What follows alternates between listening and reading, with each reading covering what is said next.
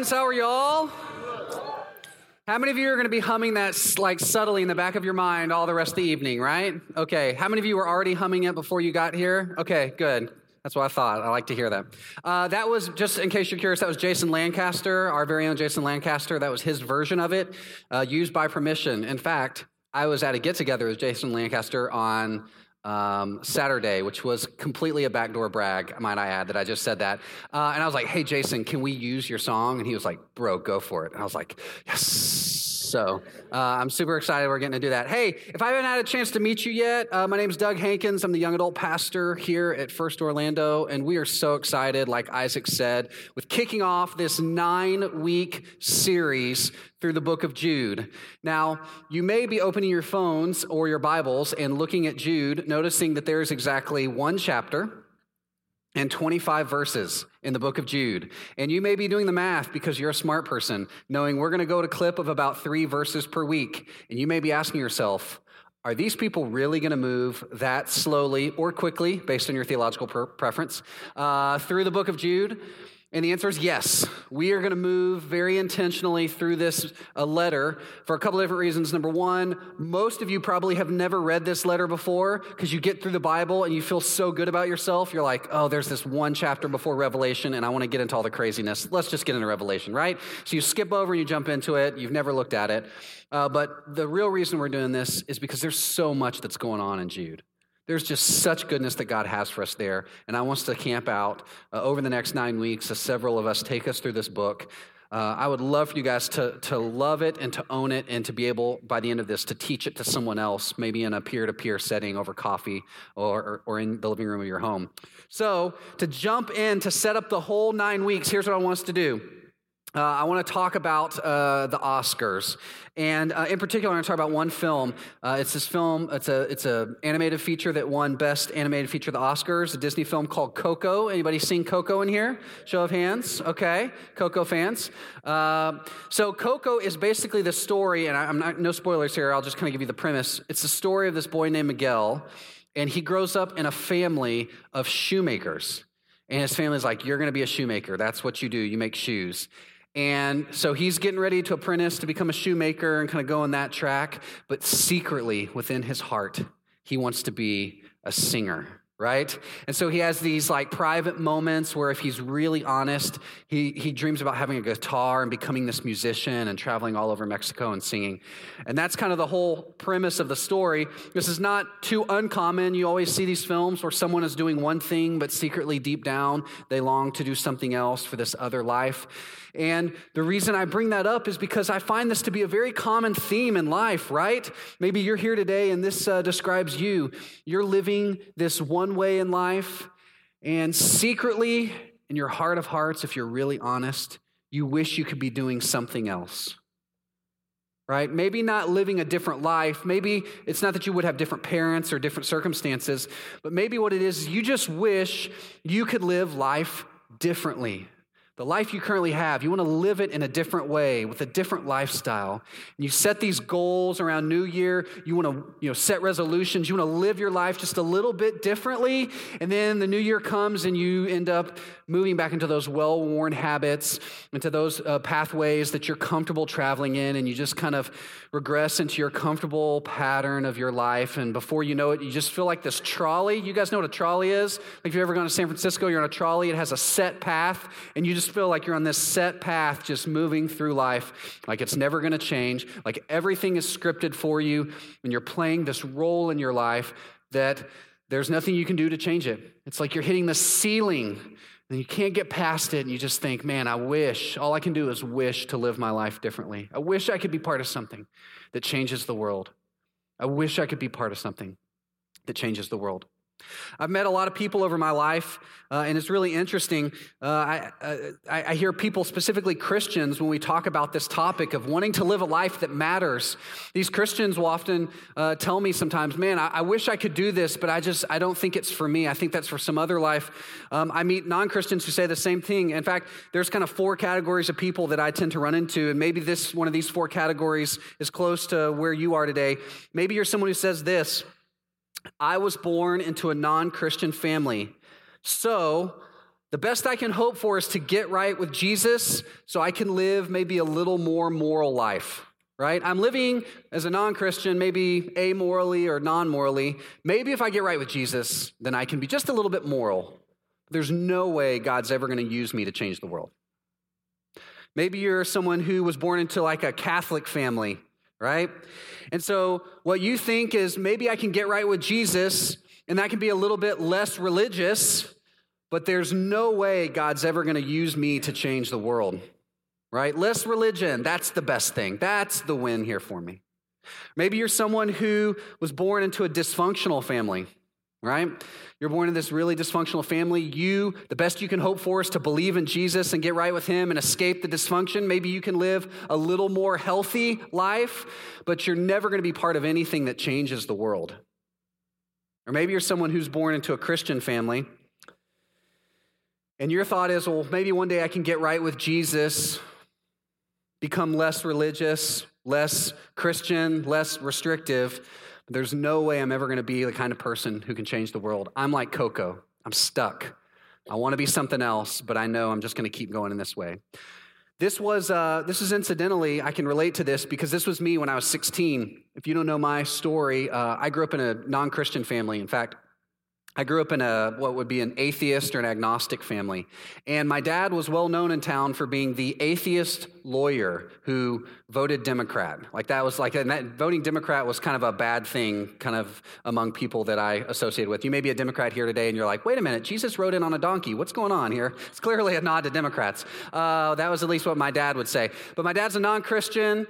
He is the guy in town who is just kind of this atheist lawyer. And I wouldn't say he's shady, but he was just maybe aggressively anti-Christian. And my dad had a, um, my dad had an issue uh, where he would just decide it was okay to sleep with everybody in town who wasn't my mom, right? And so I lived in a small town in East Texas, and so my dad got a reputation as being that guy. So guess who got a reputation as being that guy's son? Me. So it made it really fun to go to school where people gossiped. And I remember when I was 16, just before I was 16, I became a Christian.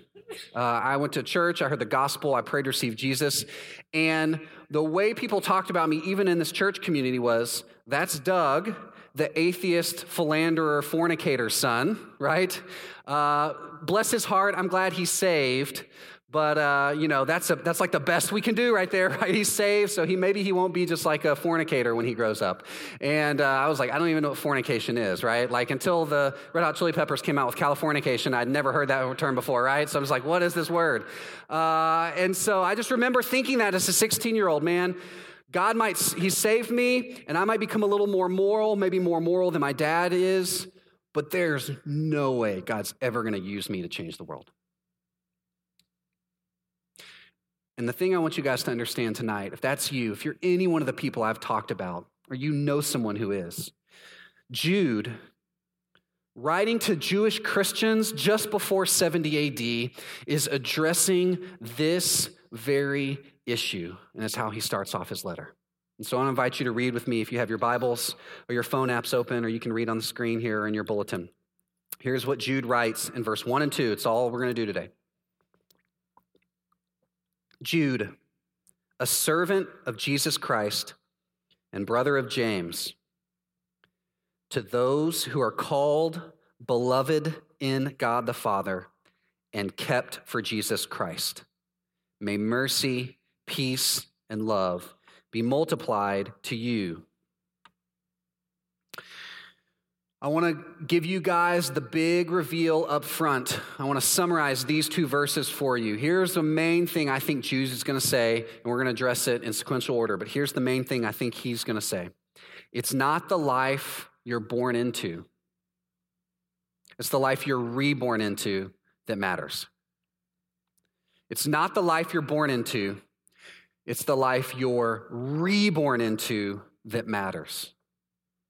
I want to talk about this in two parts. First part this it's not the life you're born into. Jude writes this in the first part of one Jude, a servant of Jesus Christ and brother of James. Okay, well, what's that all about? I don't know if you know much about Jude, uh, the author of this letter, But here's Jude's backstory. So you tell me if you can either relate or can't relate with this. Jude is the youngest brother of Jesus. He's a half brother of Jesus because obviously Mary would be his mom, uh, Joseph would be his dad, uh, but Jesus' dad was the Holy Spirit, right? So uh, just kind of genetically, right? Just breaking that part for you. Uh, but Jude has like mom and dad, you know, Joseph and Mary. He's the youngest brother. There may be some sisters. So he's the youngest brother of Jesus, but it gets better.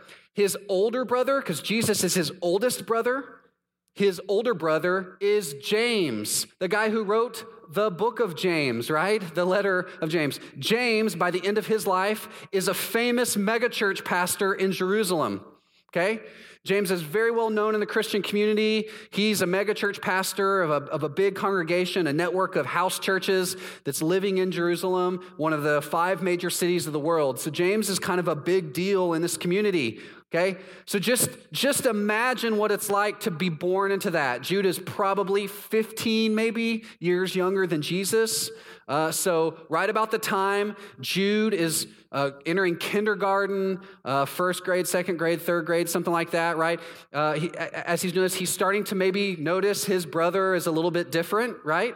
Uh, by the time he's 15, 16, you know, about the time he's starting to drive, if they had cars back then, right? His brother is performing miracles and having a public ministry, dying on the cross, raising from the dead, or being raised from the dead after three days, right? And he's a 16 year old, right? So he's like, hey, mom, I won my track meet. She's like, oh, that's really nice. Your brother Jesus was resurrected from the dead. And he's like, oh, that's that's good too. Like, cool. I, am I prob- that I'll probably put that on the refrigerator. I mean, if it was me, but you know, you know, tomato, tomato, right? I mean, yeah. So this is the life he grows up in.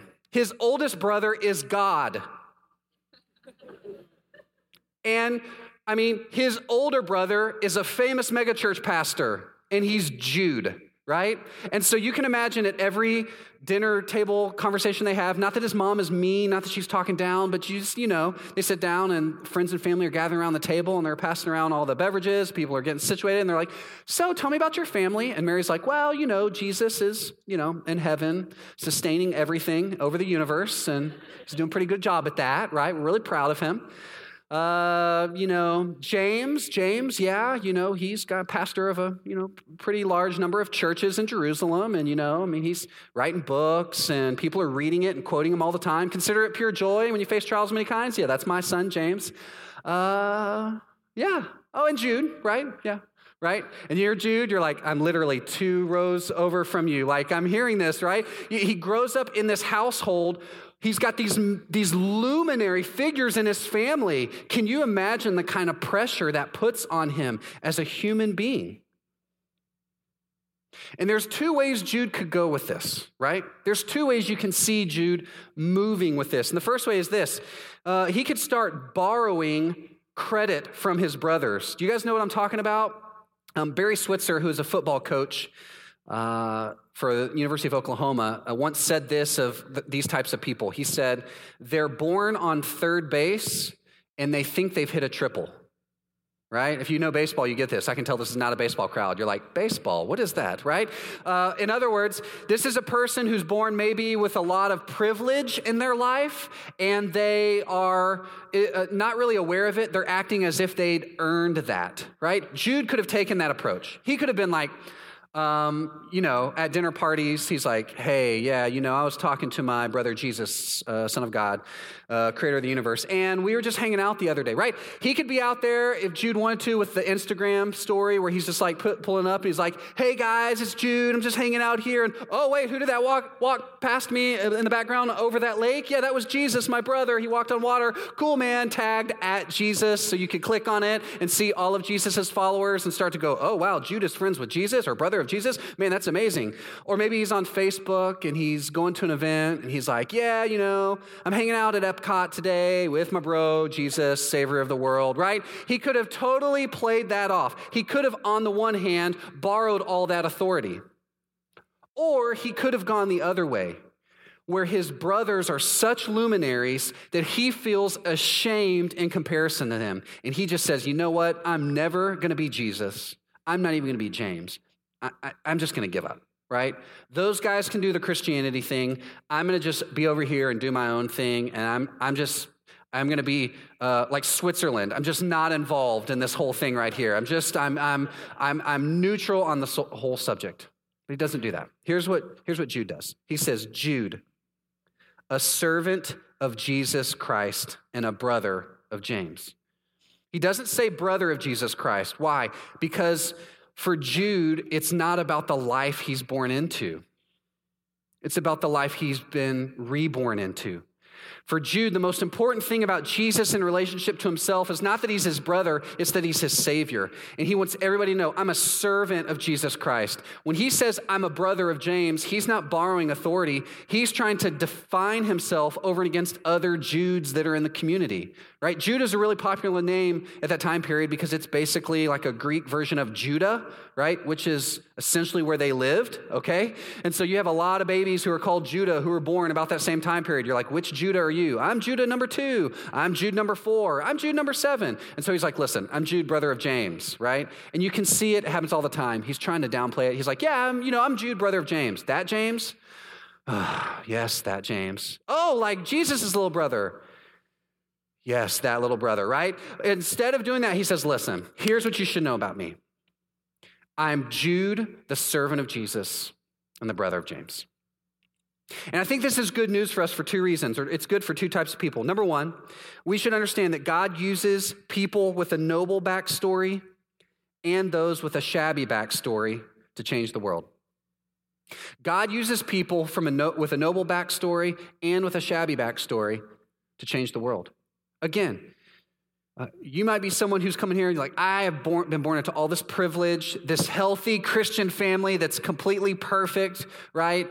We make like the Duck Dynasty people and Chip and Joanna Gaines look like nothing, right? We are just like the most perfect family that's ever existed. Like Billy Graham said of our family, you're amazing, right? We're a great family. I'm born into it, right? And guess what? God uses those people to change the world. If you've been born into a great family, if you have maybe a boring conversion story, that's totally fine. God uses those people to change the world because it's not about the life you're born into, it's about the life you're reborn into that matters. But he also uses people who are born into shabby backgrounds. Maybe you're from a dysfunctional family, or you moved here from another country when you were four because you were escaping something or trying to get here because Orlando is the land of dreams and Disney and whatever, and you've kind of been integrating into the culture. Guess what? Jesus uses all those people too to change the world. It's not about the life you're born into, it's about the life you're reborn into. Second point I want to make again, I want to emphasize that it's the life you're reborn into, and I want to take a look at the second half of verse 1. James says this, I mean, Jude says this after he announces himself to the audience of the people I'm talking about, to those who are called, beloved in God the Father, and kept for Jesus Christ. Called, beloved, kept. Three verbs, all in the past tense. And anytime a writer is using this type of device, he's trying to say something uh, in terms of parallel language about those terms. These are synonymous terms. They're, they're all speaking to the same subject matter. Jude is saying, the people who are in Jesus Christ, the people I'm praying that God would have mercy and grace and peace to, those people, the people of the church community, this is what we know about them. They are called, they are beloved, and they are kept. And there's, there is no accident about the order of why Jude is using this, because these are three terms that are talking about what it means to be saved, what it means to be reborn into Jesus Christ. People who are saved are called, beloved, and kept. And here's what I mean on this you can kind of think about it in terms of aspects. Um, and they're on your bulletin if you want to fill this in, it'll probably be on the screen. But number, the three important components of God's saving work in our lives are this number one, God calls us to be saved people. He calls us to be saved people. In other words, God initiates this thing. When you think about being saved, when you think about being reborn, when you, talk, when you think about what God does to save us out of the mire of the lives we're born into, Uh, that process doesn't start with us coming to God and saying, Hey, God, have you seen me over here? My life's really dysfunctional and messed up. Could, could, you, could you maybe save me? I'm in this pool and I'm drowning. I don't know if you saw that today, but uh, could you like pull me out? Lifeguard. Like, like, we don't initiate things with God. God initiates things with us. It's His job to initiate things with us. And so when He saves you, it's not by accident, it's because He's called you out of something. You are called. If you're in Jesus Christ today, you are called in Jesus Christ. You are called to be that kind of person. The second thing I want you to note is this that uh, he is uh, that, that uh, god loves us as his saved people we are beloved now that's a term of endearment uh, New Testament writers would often say this. They would refer to the church as beloved. Um, so sometimes they would get up and they would just say, Beloved, I want to talk to you right now. Um, that sounds kind of weird to me. I mean, I think it's cool, but if I got up and was like, Beloved, right? Or if I use like a low voice to say that and go, beloved, right? I feel like we may, that may lose a little bit culturally for us. So that's why I say friends, because I think it means the same thing. But if you want to use beloved when you're talking about the church, that's completely biblical and great. But, but there's something theological going on here what Jude is saying is this not only does God initiate salvation in you, but he sustains that salvation in you. He continuously loves you throughout your life, and he loves you well into eternity. He initiates, calls you into this life and this new life, and then he sustains you. He loves you throughout the course of your earthly life into this eternal life. Maybe the way you can think about it is when you get saved, God starts hugging you, and he just hugs you and hugs hugs you and hugs you and hugs you and hugs you till one day he's like, oh, you're with me in heaven. Oh, okay, hi, right? It's just this long, constant hug that goes on. You are called, you are beloved, but finally, you are kept. In other words, not only does he initiate and sustain, but he maintains his relationship with you. It's not something you can ever lose, right? Once God initiates a saving plan in you, and once He continues to love you throughout your life, He keeps that. He guards it. He makes sure it has its intended effect so that what He initiates and starts, He brings through all the way to its completion as He moves you into heaven. The way to think about this eternal life that Jesus offers is this uh, it has this definite starting point but it moves on infinitely into the future. And that which you decide on this earth, in this earthly life, becomes made permanent in heaven. Okay? God calls us, He loves us, He keeps us for Himself. And what Jude is trying to say about this is this is the essential identity of people who are in Christ. It's not how they're born, it's not the life they're born into. It's it's their rebirth, that new life that really matters most. And just to make this clearly applicable towards the very end of this, as we're uh, trying to like drive it from the kind of theoretical to the practical, let me give you two clear application points on what this looks like. Number one, it's this. If this is true, then I think it's not the power you're born into, it's the power you're reborn into that matters. It's not the power you're born into, but it's the power you're reborn into that matters. When you think about the, the life you're born into, and this is this is especially true if you're born into a family that's really networked well. Uh, you have lots of friends, your family has lots of friends, or maybe they have master's degrees or doctorates, and they've got either earning power or social power or community power or something like that, right? Um, you tend to think about all these social resources that, that make their way uh, in families, right? Uh, and so, um, if you're born into one of those families, you can, at any given point, no matter where you are in your life, you can kind of rely on a friend or a friend of a friend or a friend of the family. And you know, you have all these social resources that are around you, okay? Uh, the best way to think about this is if, um, you know, if it, either when you're little, yeah, that's probably the best way to put it. When you're little and you're sick and mom and dad have to go to work and they can't get a hold of a babysitter, there's got to be some kind of phone list. They're like, well, I'll try this person, this person, this person to come over and watch you while they're at work, right? You guys remember that situation? If, uh, if you had people who came over, an aunt, an uncle, a grandparent, uh, someone who was your aunt, but she wasn't really related to you, right? But you still called her aunt, right? One of those people, that probably indicates you're part of some type of healthy familial network, right? Um, I remember when we moved, uh, first moved to Orlando, uh, we, we didn't really know anybody except for people in the church. I'm from Texas, obviously. And so when we moved here, we didn't have like a lot of friends. And so, like, uh, you know, luckily my wife is able to stay at home. But if she was sick and I was sick, Early on, we didn't have anybody we could call on, right? Because we were network poor, okay? Now we have like all these people that we can call, a couple in particular who are college students who can come over and babysit for us or like live at our house, uh, you know, a few times uh, a week, right? So we have all those people. But uh, some of you grew up in that situation where you have that. And what happens if you grow up in that family situation is you can tend to think in your mind, what really matters in this life is the power of the network that I have around me.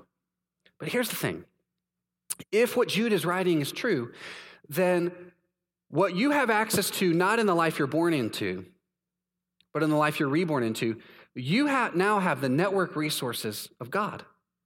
Think about that. The whole network resources of heaven are at your disposal. So when you're thinking about what possibly you could do in this world to be a world changer, you have the access of all of God and the heavenlies and the angels and everything that He can do at your disposal. Why? Because your Father loves you and wants to lavish His resources on you. Now, this is, I, I want to be really clear, this is not purely in like a financial sense. What I hope you don't hear me say here is that, okay, if I become a Christian, I'm going to be wealthy and healthy and wise and all of my wildest dreams are going to come true. That may happen, right? But I'm not promising you that. Here's what I'm saying and what I think Jude is saying saying? I think he's saying everything that's possibly available at God's fingertips are now uh, available at your fingertips in, in prayer, right? When you go to God and say, Hey, I have a need, I really need this thing, uh, God is someone who is in a disposition to go, You're part of my family. And there, there's a whole new thing going on here. And so, how can I bless you with what I have, right? How can I get you to where I need you to be for my glory and for your good and the good of the city uh, that you want to reach? So it's not about the power that you're born into, it's about the power you're reborn into that matters. The second one is this it's not the family you're born into, it's the family you're reborn into that matters. Again, some of us were born into dysfunctional families. Uh, not that we're going to have a show of hands. Everyone who was born into a dysfunctional family was like, don't talk about it, right? You're just sitting there, you're like, mm, okay, you're right. Uh, and obviously, people who are laughing right now are like, yeah, that's my friend. That's definitely not me. It's totally the person sitting next to me. Uh, but, uh, you know, I was, you know, we all to some extent have some dysfunction, uh, but I was born into a family that maybe had a little more fun with their dysfunction than others, right? We put the fun in dysfunctional. And, um, you know, you can grow up thinking, hey, I'm only going to be as good as my family is, right? I'm only going to be as healthy and as functional as my family is. Uh, and, you know, so when, uh, I'll, I'll just kind of speak for my own life. You know, growing up, uh, you know, I, I, didn't, I didn't know any marriages that stayed together. And so as a 15, 16, 17 year old, I just thought divorce was just something that, that everybody went through, right? I, I, knew my family maybe wanted to stay together, but I knew that want didn't keep you together, right? And so divorce was just something that happened. I remember when Natalie and I, my wife, when we got we got married, um, we went through this like whole like season of infertility, right? Where we wanted to get pregnant and we couldn't, and it was really weird for us. And I'll tell you why it's really weird for us. And I don't think I've told many people about this, so you guys are lucky. And I'm not sure if I should tell you guys about. No, I, I really should tell you about this. Okay, so everyone we knew in East Texas, and East Texas is basically like it's its own little interesting country world, right? And I love East Texas, but it was it was a little interesting. Um, uh, everyone that we knew, a lot of our step family and a lot of our cousins or whatever, like they they did the whole like, um, like go to some type of motor vehicle, either a car or a, a mobile home, and consume alcohol and get pregnant and then get married with a shotgun ceremony like that was the thing and i'm not putting any like judgment on you if that's kind of the situation you came from but that was very prominent in the world that we knew that was the format right go to some type of motor vehicle consume alcohol get pregnant get married right and so like if you did like any three of those, like you could end up pregnant, right? Like that was kind of how that worked. And that was just normal for what we grew up in. So imagine us in the midst of infertility and like we're trying and we can't get pregnant. And meanwhile, like all of our cousins and friends are like getting pregnant, like, oh, I'm pregnant again. Oh my gosh, right? And they're complaining on social media, oh, I took another pregnancy test and this is miserable. I'm having my seventh child, right? And meanwhile, we're just like, I would take that seventh child in a heartbeat, oh, right? We're just crying. And so I kid you not, one night we're in like the throes of, of infertility. And I was like, Natalie, I have an idea. And she was like, What? I was like, we need to like drink alcohol and find some type of motor vehicle, right?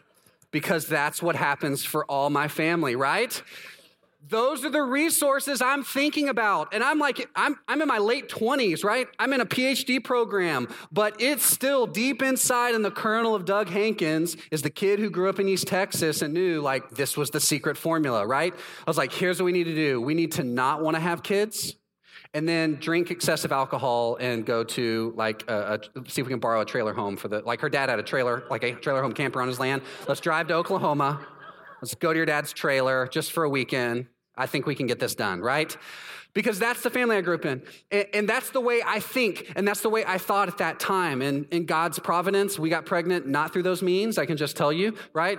We got pregnant twice, and I'm very thankful to Him. Um, no trailers were harmed, and there was no alcohol abused in the process, right? But, but I tell you this story because for many of us, if we've grown up in dysfunctional families or we've grown up in families that maybe that was the end, we can tend to think all of my expectations are bound up in the worldview that my family has given me, right? And so that's the end. That's the narrow path I have for me. I can expect nothing more of that. I can follow Jesus and be maybe a little bit moral, more moral than the family I grew up in, but I can expect nothing more. And here's the reality. Here's the reality. It's not the family you're born into, but the family you're reborn into that matters. First Orlando, at any church you go to that's in Orlando, if you're not from Orlando, at a church you go to, you're part of a spiritual family, a broader spiritual family that's, that's connected all over the globe and all over the universe throughout all time. And guess what? That family, that family is full of life and abundance and power. And that's the kind of family that can lead you to a point of realizing I don't have to rely on what I know. There's a whole world of the possible in the realm of what I don't know yet, and it's all at my fingertips because it's not about the life that you're born into, but the life you're reborn into that really matters. Jude knew this. We now know this. And I invite you now to think about this as we sing a song together. And so, as is our kind of thing, I want to invite you to stand if you're able. Uh, we're going to sing one more song together. Remind me the song we're singing broken vessels that has amazing grace somewhere spliced in there. So if you know the words to Amazing Grace, you can sing along with us.